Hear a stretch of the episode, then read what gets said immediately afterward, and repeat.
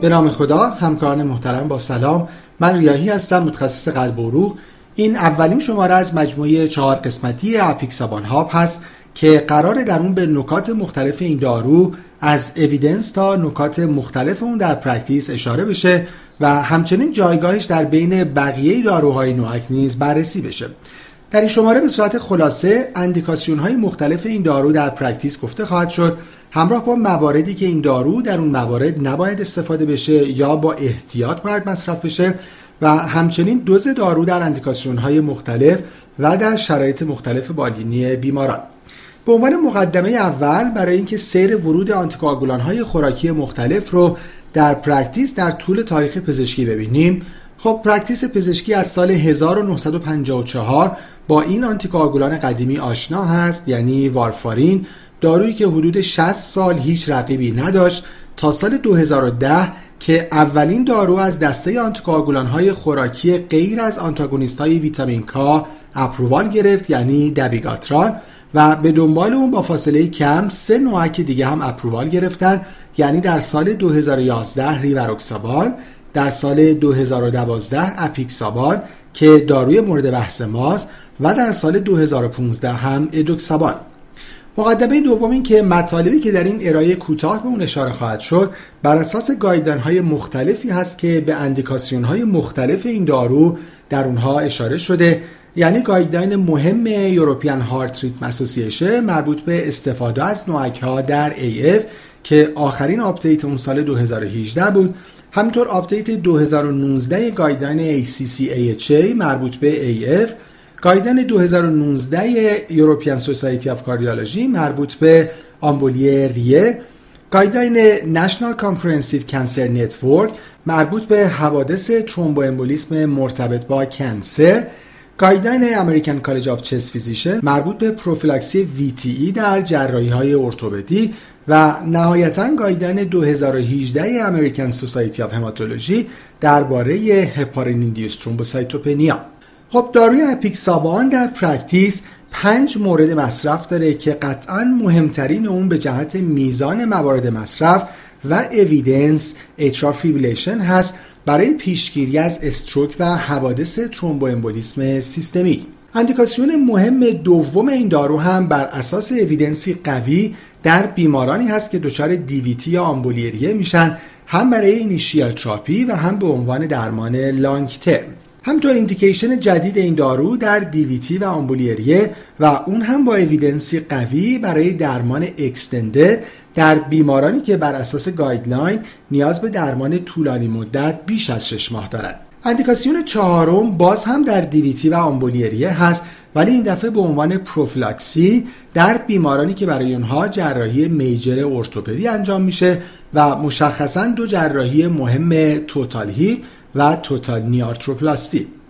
و اندیکاسیون آخر هم گرچه weak recommendation داره اما به هر حال guideline based هست و برای کشورهایی که در اون داروهای آنتیکواگولان parenteral non-heparin کمتر در دسترس هستن اندیکاسیون مهمی هست و اون هم درمان heparin induced thrombocytopenia هست. هم به عنوان درمان initial و هم به عنوان درمان long term بعد از دریافت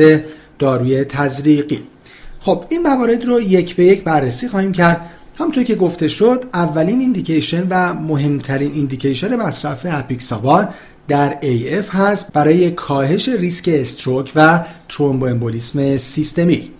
اما در بین بیماران AF چه بیمارانی اندیکاسیون دریافت آنتیکواگولان دارند که خب بر اساس همه guideline ها با class of recommendation یک و level of evidence A در صورت اندیکاسیون داشتن آنتیکواگولان NOAC ها نسبت به آنتاگونیست های ویتامین کا از جمله وارفارین برتری دارند مگر در مواردی که بیمار eligible برای دریافت NOAC ها نباشه. اندیکاسیون های دریافت آنتیکواگولان و از بین اونها مواردی که NOAC ها eligible هستند آقایانی هستند که بر اساس CHADS score حداقل نمره یک بگیرن و خانم هایی که بر اساس CHADS score حداقل نمره دو بگیرن. همینطور بیمارانی که دچار تنگی دریچه میترال هستند و ریتم AF دارن به شرطی که این تنگی بیش از mild نباشه که اگه این تنگی متوسط یا بیشتر باشه در این صورت بیمار eligible برای دریافت NOAC نیست. مورد بعد بیمارانی هستند که تعویض دریچه میشن و برای اونها دریچه بیولوژیک تعبیه میشه و یا بیمارانی که دریچه میترال اونها ریپیر میشه که در هر دو مورد اگه بیمار به جهت ریتم AF اندیکاسیون آنتیکواگولان داشته باشه نوک ها قابل تجویز هستند و البته بر اساس گایدن های فعلی در هر دو مورد به جز در سه ماه اول بعد از جراحی و همچنین به جز در حالتی که تعویض دریچه با دریچه بیوپروستتیک به علت تنگی روماتیسمال دریچه میترال انجام شده باشه. و مورد آخر هم AF در بیماران هایپرتروفی کاردیومیوپاتی هست که در این بیماران هم بدون توجه به عدد چتس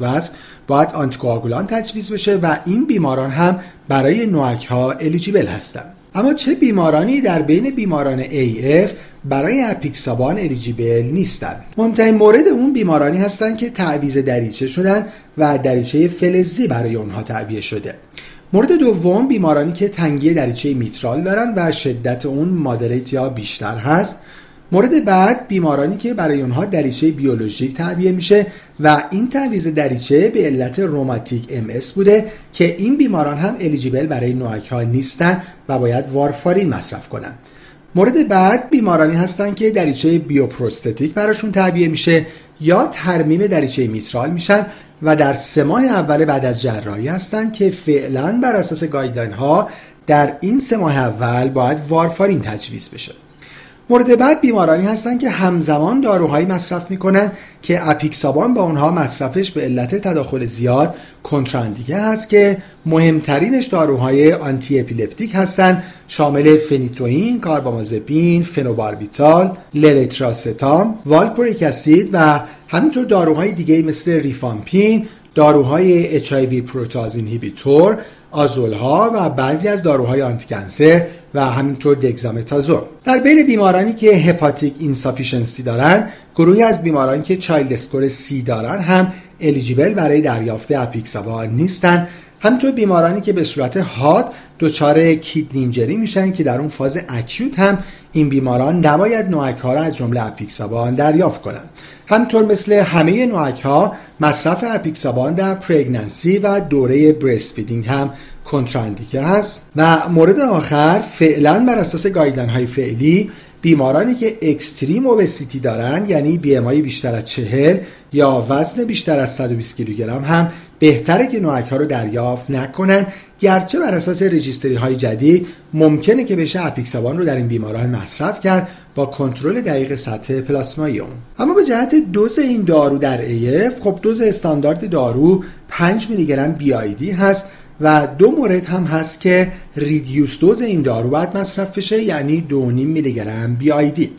مورد اول بیمارانی هستند که از بین این سه risk factor دو مورد اون رو داشته باشند. یعنی سن بیشتر یا مساوی 80 سال وزن کمتر یا مساوی 60 کیلوگرم و کراتینین بیشتر یا مساوی 1.5 میلی گرم per deciliter. و مورد دوم هم در بیماران با GFR کمتر از سی و بیمارانی که دیالیز میشن. خب البته همونطور که می‌دونیم اپیکسابان بر اساس guideline های فعلی در همه GFR ها حتی در بیماران ESRD و بیماران دیالیز dependent هم قابل تجویز هست. برخلاف بقیه NOAC ها و البته در GFR کمتر از سی با دوز 2.5 میلی گرم BID. گرچه درباره دوز اون در بیماران دیالیزی فعلا controversy وجود داره و بعضی از reference ها توصیه به همون دوز استاندارد 5 میلی گرم BID در بیماران دیالیز dependent دارن. اما اندیکاسیون دوم مهم این دارو مصرف اون در VTE هست ترومبو امبولیسم وریدی یعنی DVT و امبولی ریه. هم به عنوان درمان initial و هم به عنوان درمان long term که در این اندیکاسیون هم با evidence قوی NOAC ها نسبت به وارفارین برتری دارن مگر در مواردی که NOAC ها منع مصرف داشته باشن. خب همونطور که گفته شد NOAC از جمله اپیکسابان هم در بیماران DVT و هم در بیماران آمبولی ریه قابل استفاده هستند و همینطور بر اساس guideline جدید ACCN در بیماران cancer هم که مبتلا به VTE میشن اپیکسابان هم مثل دو NOAC دیگه یعنی ریوروکسابان و ادوکسابان قابل تجویز هست. اما در چه بیمارانی از این دارو در بین بیماران VTE نباید استفاده کرد؟ طبیعتا یک مورد اون بیماران آمبولی ریه high risk هستند در acute phase که این البته مختص اپیکسابان نیست و می‌دونیم که در این مرحله چون بیمار نیاز به درمان تزریقی داره و همینطور نیاز به reperfusion therapy داره حالا یا از طریق دارویی و یا از راه mechanical در این فاز acute داروهای خوراکی نباید شروع بشن. کنتراندیکاسیون مهم دیگه NOAC ها از جمله اپیکسابان در VTE بیمارانی هستند که مبتلا به antiphospholipid syndrome هستند و دچار VTE میشن. اپیکسابان همچنین در VTE در GFR های خیلی پایین یعنی GFR کمتر از 15 هم recommendation نداره و در GFR های 15 تا 30 هم این مصرف باید با احتیاط انجام بشه. و بقیه موارد هم کنتراندیکاسیون های مشترک این دارو در همه اندیکاسیون ها هست. یعنی acute kidney injury همراهی با داروهایی که درباره اونها صحبت شد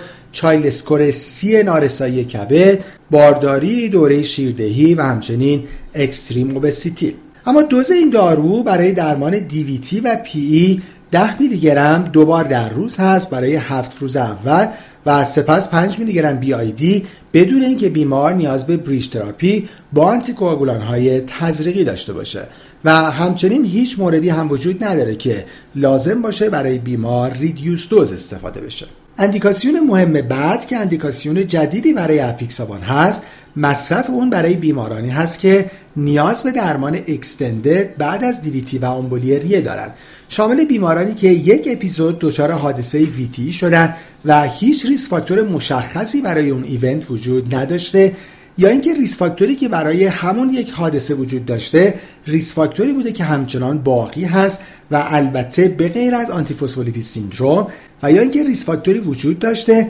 ولی اون risk factor transient یا reversible بر اساس تعریفی که در guideline ESC هست risk factor minor ی بوده. اما برای این indication اپیکسابان و برای این دوز extended چه بیمارانی eligible نیستند گروه اول بیمارانی هستند که به صورت recurrent دچار VTE میشن و این حوادث recurrent در زمینه risk factor شناخته شده ای نبوده که این بیماران گرچه نیاز به دریافت طولانی مدت دارند اما بعد از شش ماه هم حتما باید همون دوز استاندارد دارو رو ادامه بدن یعنی 5 میلی گرم BID.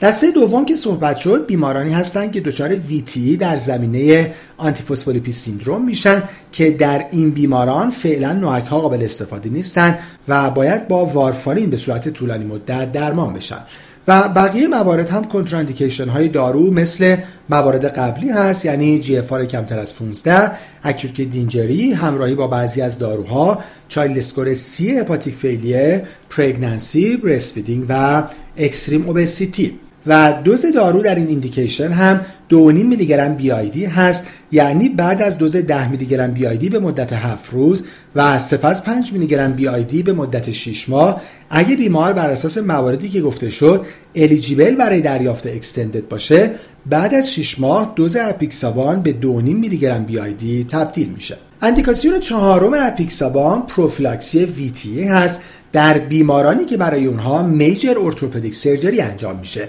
که اندیکاسیون اصلی اون در total knee و total hip arthroplasty هست که چه برای بیمار اقدامات mechanical هم مثل intermittent pneumatic compression انجام شده باشه یا نشده باشه بیمار نیاز به دریافت کموپروفیلاکسی داره که اپیکسابان هم یکی از موارد recommended هست. و مورد بعد هم hip fracture surgery هست که گرچه در اون NOAC ها توصیه استاندارد نیستن اما در مواردی که بیمار uncooperative باشه برای دریافت داروی تزریقی یا تمایل به استفاده از داروهای تزریقی را نداشته باشه برای این بیماران هم میشه از اپیکسابان استفاده کرد. و مواردی که این دارو در این اندیکاسیون منع مصرف داره مثل بقیه موارد VTE هست یعنی GFR کمتر از 15 acute kidney injury همراهی با بعضی از داروها Child score C hepatic failure pregnancy breastfeeding و extreme obesity و دوزی از اپیکسابان هم که در این indication توصیه میشه 2.5 میلی گرم BID هست که از 12 تا 24 ساعت بعد از جراحی قابل استفاده است و حداقل duration هم که در total knee arthroplasty توصیه میشه 10 تا 14 روز هست و در total hip arthroplasty و hip fracture surgery هم این زمان تا 35 روز توصیه میشه که extend بشه. آخرین مورد اندیکاسیون این دارو هم heparin-induced thrombocytopenia هست که همونطور که می‌دونیم در فاز acute این بیماری برای پیشگیری از ترومبوز باید از داروهای آنتیکواگولان parenteral غیر از هپارین استفاده کرد مثل آرگاتروبان. اما بر اساس guideline American Society of Hematology همینطور بر اساس توصیه UpToDate NOAC ها از جمله اپیکسابان هم قابل استفاده هستند. هم در فاز acute به جای درمان parenteral هم در فاز subacute بعد از درمان parenteral و هم در بیمارانی که در گذشته دچار HIT شدن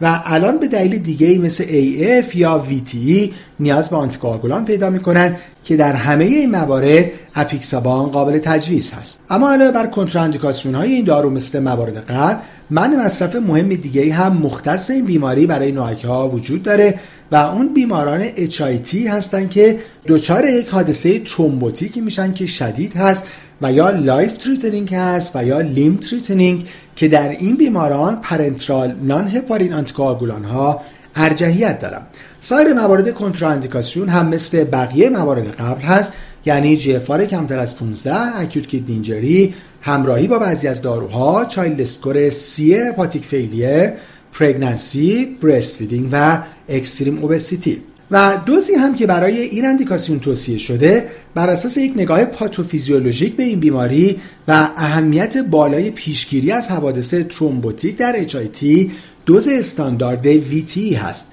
که اگه در اکیوت HIV و به جای داروهای پرنترال نان هپارین داره استفاده میشه شروع با دوز 10 میلی گرم بی هست و حداقل به مدت 7 روز و ترجیحاً تا وقتی که پلاکت به عدد 150 هزار برسه و سپس دریافت دارو با دوز 5 میلی گرم بی و با یک دیوریشن حداقل یک ماه در مواردی که بیمار حادثه ترومبوتیکی نداشته و اگه حادثه ترومبوتیکی هم اتفاق بیفته که بر اساس guideline های مرتبط و توصیه های مربوط به اون حادثه ترومبوتیک و اگه به عنوان درمان subacute و بعد از دریافت parenteral non-heparin anticoagulation داره استفاده میشه با دوز 5 میلی گرم BID و اگه درمان هفت روزه parenteral کامل نشده و یا پلاکت بیمار به 150 هزار نرسیده مثل حالت acute ابتدا با دوز 10 میلی گرم BID تا هفت روز کامل بشه و پلاکت هم به عدد 150 هزار برسه و سپس ادامه درمان با 5 میلی گرم BID همکاران محترم امیدوارم که این توضیحات برای practice شما مفید بوده باشه. از توجهتون سپاسگزارم. خدا نگهدار.